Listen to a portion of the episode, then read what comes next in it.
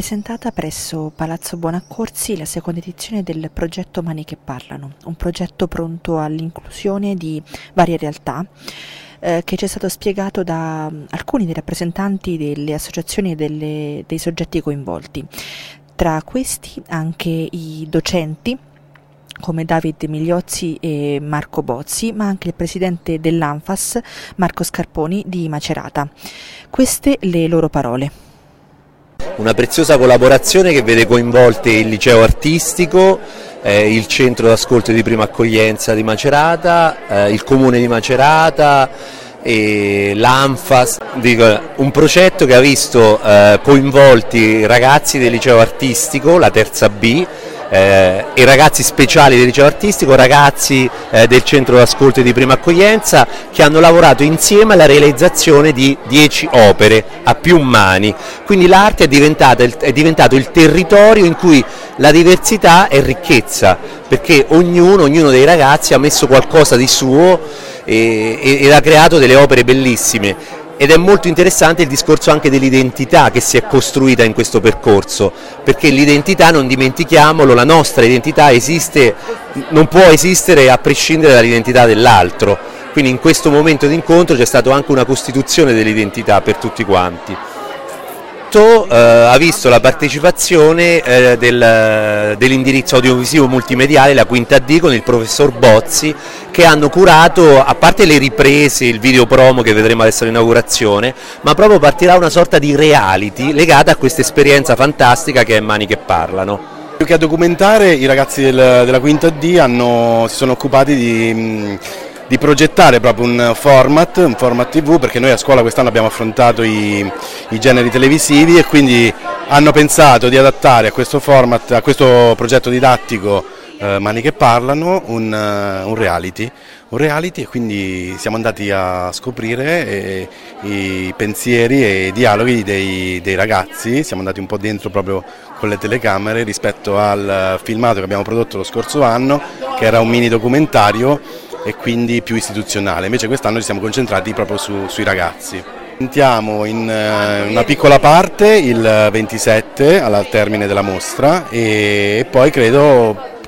probabilmente nel nostro canale YouTube della, del liceo artistico. Beh, ANFAS si inserisce come, diciamo, come, in tutti i progetti di inclusione, laddove ci sono delle persone svantaggiate, nel caso specifico per ANFAS persone con disabilità, eh, chiaramente nostro, la nostra mission è proprio quella di eh, arrivare ad un'inclusione completa all'interno della società e quando da parte degli insegnanti del liceo artistico ci è stato proposto di coinvolgere anche dei ragazzi con disabilità in questo progetto con eh, altri ragazzi che sono del centro di, di accoglienza e degli studenti del liceo artistico abbiamo pensato che fosse un'idea bellissima.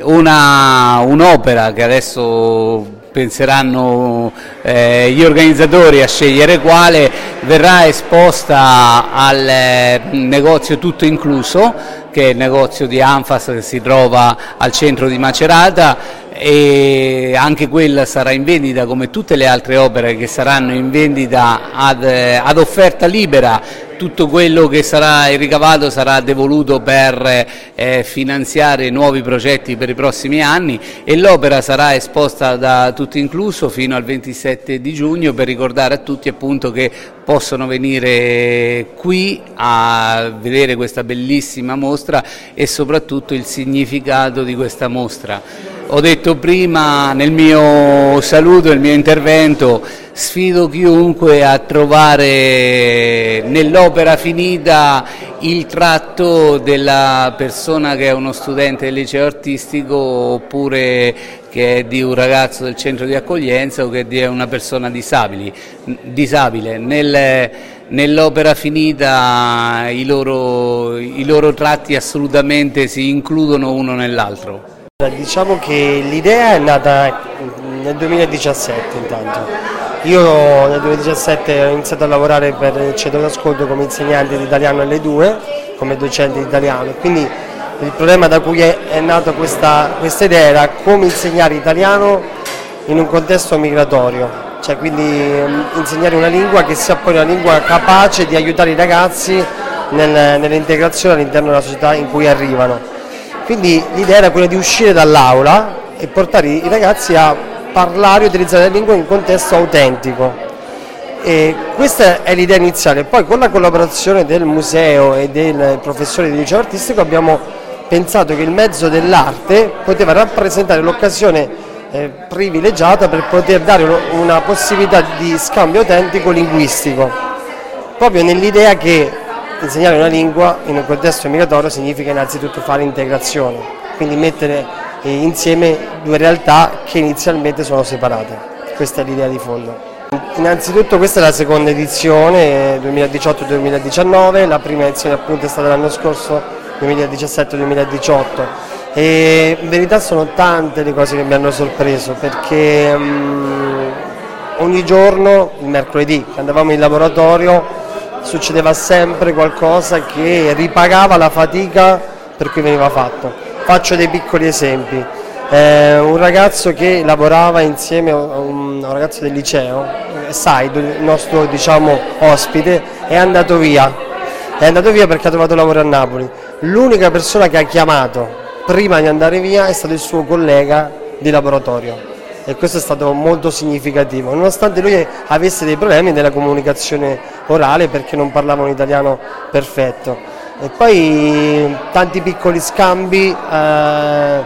all'interno del laboratorio, abbiamo fatto delle discussioni filosofiche, si è arrivati a parlare del sistema eliocentrico piuttosto che il sistema geocentrico a cui, con cui i ragazzi musulmani sono ancora legati, quindi c'è stato proprio un dibattito, un confronto e loro hanno detto per noi è difficile, sappiamo che è così però è difficile acquisire eh, ecco, questo sistema che finora per noi non è stato considerato valido. Questi sono dei piccoli episodi per far vedere come sia a livello basso e quindi diciamo eh, di pratica sia a livello alto di pensiero c'è stato uno scambio continuo in tutti gli appuntamenti che abbiamo realizzato e, e questo era anche l'obiettivo al di là della, delle opere finite era l'obiettivo principale de, de, del laboratorio. Abbiamo detto Macerata, cultura, solidarietà, scuola, integrazione, un parere non solo da vice sindaco ma anche da insegnante in merito all'iniziativa. È un progetto al secondo anno bellissimo fa dei, parte dai musei considerati come un luogo, de, come una casa, una casa dove incontrarsi, dove fare belle esperienze e dove crescere, una casa per tutti. Abbiamo usato le parole inclusione e integrazione, ma qui la parola più bella è amicizia, perché attraverso un laboratorio di scultura eh, in, crescono tutti, imparano i luoghi da dove provengono, conoscono parole diverse, eh, diventano più sicuri, si, si, superano tante paure e si capisce che tutti abbiamo dei talenti e della capacità di crescere insieme. Questa è scuola, ma questa è anche museo, perché un museo è sempre un luogo della crescita e un luogo delle esperienze per tutti. Integrazione e inclusione quindi quanto sono importanti come valori per Macerata? Sono valori importanti per tutti, sono valori universali di cui abbiamo bisogno tutti per, essere, per stare bene e per essere felici. Se non siamo ben integrati e sappiamo includere, viviamo nella solitudine, viviamo nelle paure, nelle nevrosi e questo non fa crescere una comunità. Macerata in questo eh, è una città profondamente solidale, lo è, lo è, per tradizione e per storia, una città dove esperienze come queste sono possibili, è una città che ha molto da insegnare in questo, nella sua anche capacità di superare anche traumi difficili, di saperli leggere e saper crescere verso una società eh, inclusiva capace di guardare ai ragazzi da dove vengono, dovunque vengano, come il futuro per tutti noi. E con le parole del docente Leonardo Properzi e dell'assessore alla cultura, nonché vice sindaco di Macerata Stefania Monteverde, si chiuda questa presentazione ricca di emozioni ma soprattutto di solidarietà e di cultura. Da Giulia Baldini per Radio Studio 7, Linale Regia.